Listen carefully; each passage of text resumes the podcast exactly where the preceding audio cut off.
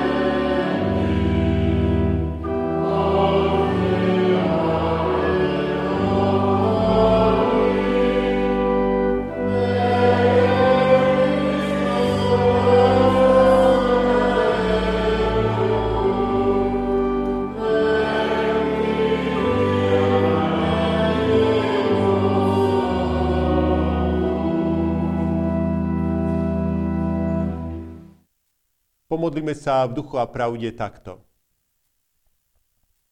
Pane a Spasiteľu, Ty si nás svojim utrpením vytrhol z moci hriechu a preniesol do moci Božej.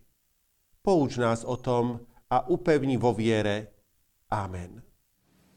Vypočujte si čítanie z prvej knihy Možišovej, kapitola 37, verše 2 až 11. Toto sú dejiny Jakubovej rodiny. Jozef mal 17 rokov a pásoval so svojimi bratmi ovce. Bol ešte chlapec, keď bol so synmi otcových žien Bali a Zelfy. A potom Jozef doniesol o nich otcovi zlé zvesti. Izrael miloval najviac zo všetkých synov Jozefa lebo sa mu narodil v jeho starobe a dával mu robiť pestrofarebnú tuniku. Keď jeho bratia videli, že ho má otec radšej ako všetkých ostatných synov, začali ho nenávidieť a neboli schopní prívetivo sa s ním rozprávať. A keď mal raz Jozef sen, rozpovedal ho svojim bratom, znenávideli ho ešte väčšmi. Povedal im, počujte, aký som mal sen. Boli sme na poli zamestnaní viazaním snopov a tu sa môj snop postavil a ostal stáť. Tu sa vaše snopy postavili dookola a klanili sa môjmu snopu. Bratia mu povedali, Vári, chceš nad nami kráľovať alebo panovať? A znenávideli ho ešte viac pre jeho sen a pre jeho reči. A mal ešte iný sen a prezredil ho svojmu otcovi a svojim bratom. Hovoril, opäť som mal sen. Slnko, mesiac a jedenáct hviezd sa mi kláňalo. Toto rozprával svojmu otcovi a svojim bratom.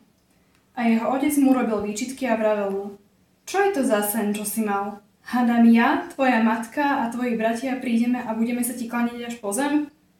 A jeho bratia žiarlili, ale otec si to zapamätal. Amen. Slovo nášho Boha zostáva na veky. Drahí bratia, drahé sestry, dnešným dňom začíname sériu pôstnych kázní, ktorých zmyslom je, aby sme vykonali to, čo sa v pôste patrí a čo je zmyslom, náplňou pôstu. Sústrediť sa viac na slovo Božie a upevniť sa v ňom. Nájsť v ňom povzbudenie do svojho duchovného života a tak sa dobre pripraviť na najväčšie sviatky kresťanov. Na sviatky umúčenia a vzkriesenia nášho pána a spasiteľa Ježiša Krista. Tento raz sa budeme zaoberať postavou Jakobovho syna Jozefa. Hovorí o ňom prvá kniha Mojžišova kapitole 37. a potom 39. až 45. Prečo práve príbeh o Jozefovi? Pretože táto postava v mnohom pripomína práve pána Ježiša Krista. Mnohé udalosti okolo Jozefa sú akoby predpovedou toho, čo sa malo o mnoho rokov neskôr diať okolo pána Ježiša. Kto bol Jozef? O tom nám hovoria prvé verše dnešného úrivku zo slova Božieho. Jozef mal v tej chvíli, o ktorej hovorí slovo Božie, 17 rokov. Bol synom Jákoba, syna Izákovho, syna Abrahámovho. Jeho matkou bola Ráchel. Mal ešte ďalších 11 bratov, ale od, Ra- od Ráchel bol on jediným synom. Zrejme preto ho aj mal Jákob najradšej. Lebo on bol z cez deti ktorej pokračovali Boží zasľúbenia, siahajúce v budúcnosti až po Ježiša Krista. Bol pastierom a zrejme nie hociakým, pretože bol daný ako strážca, ako dozorca nad svojimi bratmi. Otec ho miloval pre jeho mladosť i preto, že bol z Ráchel, tak veľmi, že mu dal zhotoviť dokonca aj krásny pestrofarebný plášť s dlhými rukávmi. Dnes sa máme pozrieť na prvé udalosti okolo Jozefa, ku ktorým patria zvláštne sny, ktoré Jozef mal. Snívali sa mu dva sny. Ten prvý o tom, že pri viazaní snopov Jozefov snop stál a snopy bratov sa mu klaňali. Druhý sen bol o tom, že slnko, mesiac a hviezdy sa mu takisto poklonili. Bratia na Jozefa hľadeli s nenávisťou už dovtedy. Ale potom to sa ich nenávisť ešte vystupňovala. A otec hľadel na svojho milovaného syna so znepokojením.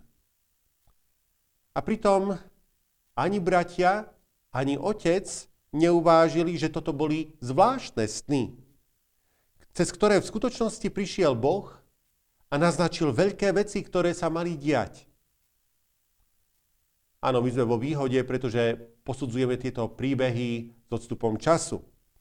Ale práve z odstupu tohto času vieme, ako celá história s Jozefom skončila a môžeme vidieť, ako sa môže zmeniť pohľad na človeka keď ho dokážeme takto vidieť, že to všetko sa konalo vďaka Pánu Bohu a že ten človek bol v Božích rukách.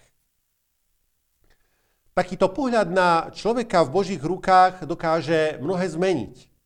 Pri pohľade na brata v Božích rukách napríklad zbavuje nenávisti.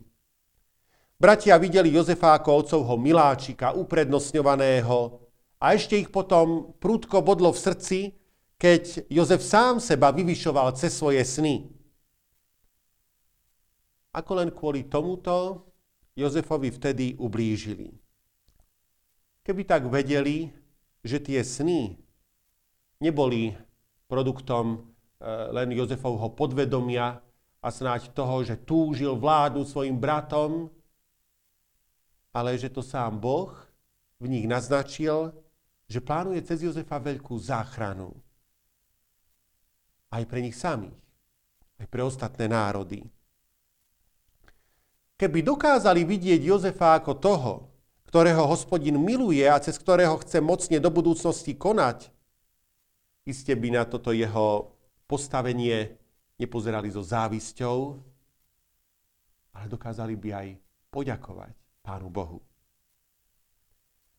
Je preto potrebné, bratia a sestry, v našich rodinách takto sa modliť za svojich blízkych. Aby Pán Boh aj ich robil svojimi nástrojmi v tomto svete ak sa niekomu v rodine viac darí, nemáme na ňo hľadieť so závisťou. Ale v tej chvíli sa môžeme modliť Pánu Bohu, aby toho človeka priviedol k službe pre Neho.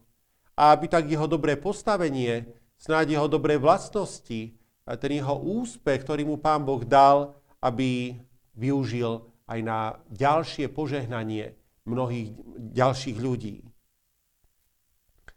Takto potom iste nebudeme pozerať na svojich blízkych so závisťou, ale s vďačnosťou. Pohľad na syna v Božích rukách zbavuje strachu. Mm, Jakob sa zrejme veľmi obával, keď hľadel na Jozefa, pretože hoci ho veľmi miloval a neprimerane mu prejavoval svoju lásku pred jeho ďalšími bratmi, snáď si to aj uvedomoval. A tak sa iste veľmi obával, že či táto pícha, ktorá tak sa zdalo, zmocňuje sa Jáko, Jozefa, či nepremení jeho život, či ho neotrávi a či samotnému Jozefovi neuškodí. Mal Jozefa rád. Už vidíme, že ho mal radšej ako všetkých ostatných synov. Preto mu veľmi záležalo, aby Jozef bol dobre vychovaný. Musel byť preto iste znepokojený, keď počul, aké sny Jozef mal. Zdalo sa mu to, že je to náznak pýchy v jeho srdci. Opäť. Keby tak tento Jákob vedel, ako to v skutočnosti s Jozefom je, a o niekoľko rokov skutočne sám sa prišiel Jozefovi pokloniť. Presne tak, ako to tieto sny predpovedali. A že by bol Jozef zle vychovaný, aké dobré svedectvo o svojej výchove podáva neskôr v Egypte. Keď mal rôzne príležitosti, ktoré sa mu naskytli. Keď odmietol zhrešiť s manželkou svojho spána Potifara, lebo vedel, že je to proti Božej vôli. A keď sa mnohokrát dokázal ako ten, ktorý poslúcha Boha a ktorému práve na tomto, na poslušnosti Pánu Bohu, na zachovaní viery v Boha svojich otcov, na tomto v prvom rade mu záleží. Zároveň o píche nemohlo byť ani reči. Veď všetko veľké pri Jozefovi celkom zreteľne robil Boh. Jozef tomu došiel tak, že musel byť predaný do otroctva, dostal sa do väzenia, bol odlúčený od svojej rodiny a od svojich bratov. Kde je tu na pícha? Nikde. Len samá vďaka Bohu za všetko dobré, čo vykonal že Jozefa neopustil, že ho viedol predivnou cestou nakoniec až k slávnemu vyústeniu a rozuzleniu. Tu vidíme, priatelia, aké je dobré vychovávať deti k úprimnej viere a zbožnosti. Keď tak robíte, ako robil podobne Jákob, potom sa rodičia nemusia báť pýchy v srdci dieťaťa. Ale ani o samotné dieťa sa nemusia báť, Jozefa Boh predivne viedol cez všetky prekážky života.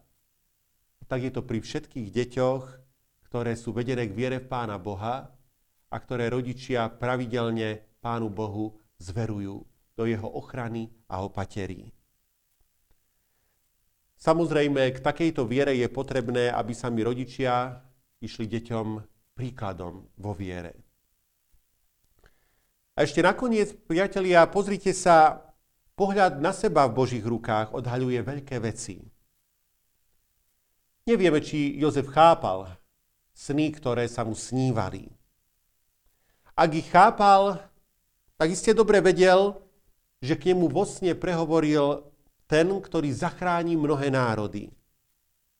Ten prvý sen predsa hovoril o snopoch, ktoré sa klaňali tomu Jozefovi, a to bola celkom zretelná narážka na to, že Boh urobí Jozefa správcom Egypta a zachráni svet pred hladom z nedostatku obilia. Druhý sen hovoril o tom, že slnko, mesiac a hviezdy sa budú klaňať Jozefovi, čo je narážka na rozmer záchrany, ktorú Boh cez Jozefa vykoná. Bude sa týkať celého sveta, mnohých národov. V týchto dvoch Jozefových snoch vidíme predobraz diela pána Ježíša Krista. On priniesol záchranu. Zachránil pred hladom, ale nielen telesným, ale aj duchovným. V ňom je opravdivý život. On sám o sebe dokonca povedal, že je chlieb života. A ak Jozefová záchrana má kozmické rozmery, o čo skôr tá cez Ježiša Krista. Keď je o nej napísané, Stvorenstvo zaiste s dychtivou túžbou očakáva zjavenie synov Božích. Pán Ježiš prináša vykúpenie pre celý svet, tak pre prírodu, pre zvieratá, ako, a to najmä pre človeka. Z toho všetkého vidíme, bratia a sestry, aké je dobré môcť vidieť svojich blízkych, svoje deti i seba samého v Božích rukách. Tam nie je to závisti, ale naopak, tam je priestor pre vďačnosť. Tam sa človek nemusí bať pýchy, lebo je nad ním Boh, ktorý nikdy neslúbil, že nás bude viesť cestou pohodlnou, ale slúbil, že v tom všetkom bude s nami ako náš veľký Boh a ochránca. Tam človek prichádza k veľkým skutkom Božím. Priatelia, pozýma vás k tomu, aby sme robili všetko preto, aby naši blízky i my sami sme boli v Božích rukách. Pomodlíme sa v duchu a pravde takto. Drahý Pane a Spasiteľu, ďakujeme Ti, že svojou vykupiteľskou smrťou nám ponúkaš život v Božích rukách. Lebo spoznávame, ak je, aké je dobré, keď my sami i ľudia okolo nás žijú v Božej moci. Boh cez nich koná. V ich slabosti dokazuje svoju moc koná mocné skutky. Nemusíme sa potom báť závisti, nenávisti, pýchy. Preto ťa prosíme za svojich blízkych, priveď ich pravej viere. Prosíme ťa, zjednocuj naše rodiny pri tejto viere a pri láske a svornosti. Pane, pomôž nám, aby sme ti ochotne slúžili. Pre teba radi kríž znášali a raz prišli do tvojho kráľovstva. Amen.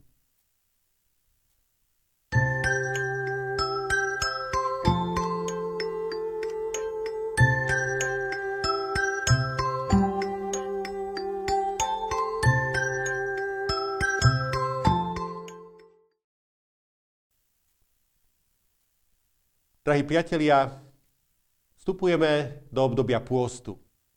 Preto sa na vás obraciam všetkých s prozbou, aby ste v tomto pôstnom období ten čas využili.